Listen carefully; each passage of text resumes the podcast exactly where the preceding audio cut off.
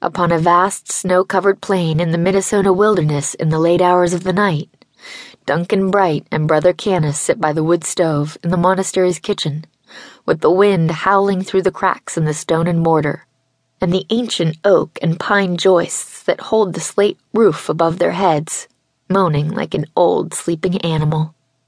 The rest of the children will have long been bathed and placed in their beds. There may be an odd creaking or grumbling upon the ceiling wainscoting as they shift and shudder in their half sleep but they will be the only two awake. Thin slivers of red and orange flame flickering from the wood stove's grate and moving across both their faces in the dark.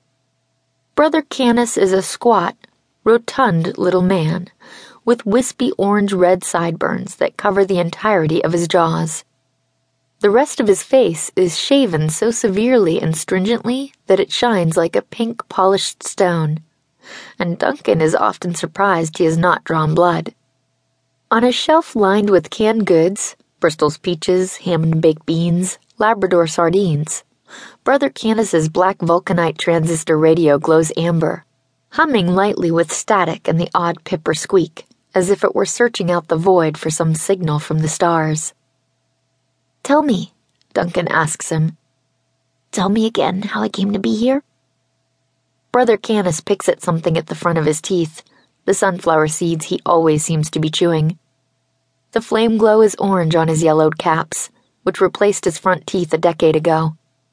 He likes to say that he lost them when he challenged the Bishop of St. Paul to a fight when they were both young prelates, but the truth is less rebellious and less heroic, and perhaps more beautiful. After being bedridden with influenza for three weeks, he'd climbed the tower's stairs to inspect the bells, to greet them, he says. He was responsible for their tone and timbre and when dust and grime built upon them, they lost not only their luster, but also their pitch.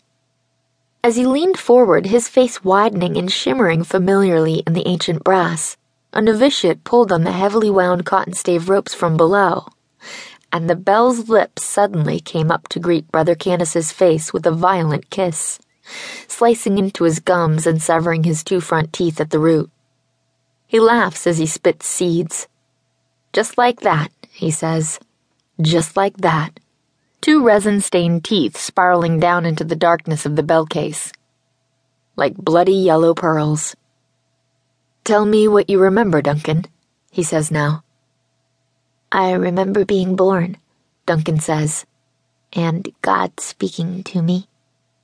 And what did he say to you? I can't remember.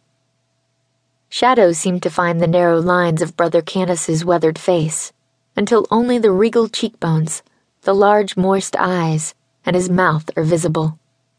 His breath smells slightly of wood, a damp teak, as if he's been chewing on bark. Duncan finds it a comforting smell.